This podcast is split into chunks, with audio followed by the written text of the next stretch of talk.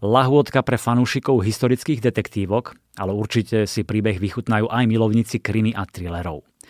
Hrobárov almanách je príbeh z roku 1893 o čudnom hrobárovi Augustonovi Rotmajerovi, e, ktorý naháňa strach, no zároveň je sčítaný a veľmi vzdelaný. Práve pracuje na almanachu, do ktorého vkladá svoje skúsenosti a postrehy z práce hrobára. Spoznáme tiež mladého inšpektora Leopolda von Herzfelda, ktorý prichádza do Viedne z Grácu a snaží sa presadiť novinky a technologické vymoženosti. Má kufrík s rôznymi vecičkami, ktoré využíva pri vyšetrovaní, má ako jediný z polície fotoaparát a informácie čerpá z grosovej príručky kriminalistiky, ktorá sa vtedy iba začínala rozvíjať.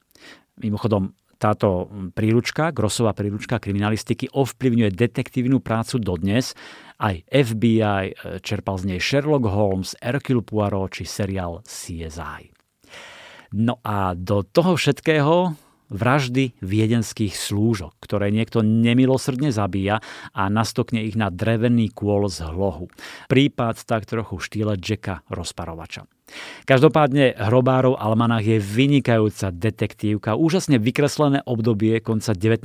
storočia, nielen samotná Viedeň, vtedajšia spoločnosť, ale aj historické pozadie o dobe, kedy sa rodili a presadzovali do života také vynálezy ako telefón, fotoaparát, samotná elektrína, automobily.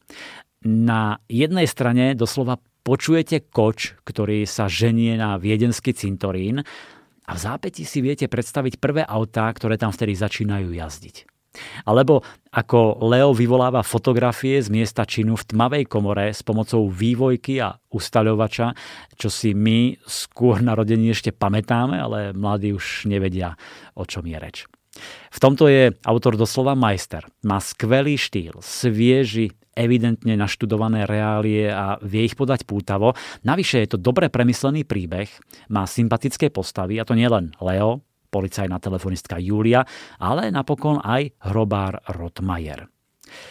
Bolo Zaujímavé sledovať novátorské metódy Lea, ktoré sa vtedy dostávali do detektívneho vyšetrovania, ako sa vtedy rodila moderná kriminalistika, bola ešte v plienkách, malo to napínavé, temné pasáže, ale tiež humorné, ktoré to celé odľahčilo. Takže vrelo odporúčam Hrobárov almanach a ak takto autor Oliver Pöč e, píše bežne, určite siahnem aj po jeho ďalších knihách.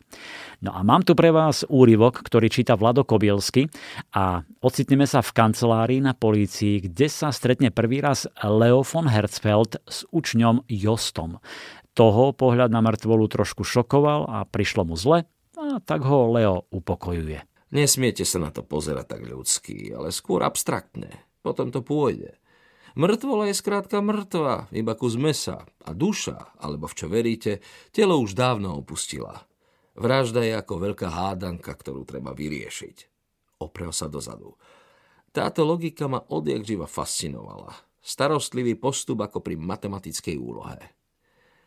Tie metódy začal Jost váhavo a sadol si oproti Leovi za stôl. Tie, ktoré ste používali na mieste činu, kde ste sa ich naučili? Je to nový vedný odbor, ktorý sa podľa môjho názoru čoskoro presadí, odvetil Leo. Volá sa kriminalistika. V podstate ide o medziodborové štúdium s prvkami chémie, medicíny, fyziky a, samozrejme, práva a zdravého rozumu. Môj nadriadený v Gráci sa usiluje tento študijný smer etablovať v Rakúsku, zatiaľ bezúspešne. Pokrčil plecami. O niekoľko týždňov bude mať vo Viedni sériu prednášok. Máte záujem? No, Jo zaváhal. Asi áno. Páči sa mi, čo ste práve povedali. Vecnosť prípadu, ten prístup, pozeranie na telo ako na abstraktný problém, presné pozorovanie, dôvtipná logika. Leo si vzdychol. Povedzte to svojim kolegom. Posunul Jostovi príručku pre vyšetrovacích sudcov, ktorá pred ním stále ležala na stole. Toto napísal môj bývalý nadriadený štátny zástupca Hans Gross. Pokojne do nej nahliadnete. Nechám vám ju tu. Jos začal zvedavo listovať a Leo si ho zatiaľ lepšie obzrel. Kolega bol od neho asi o 10 rokov mladší. Pekný, hoci trochu meký, s dlhými myhalnicami takmer zženštilý. Nad hornou perou mal tenké fúzy, na hlave slamovo-žlté vlasy.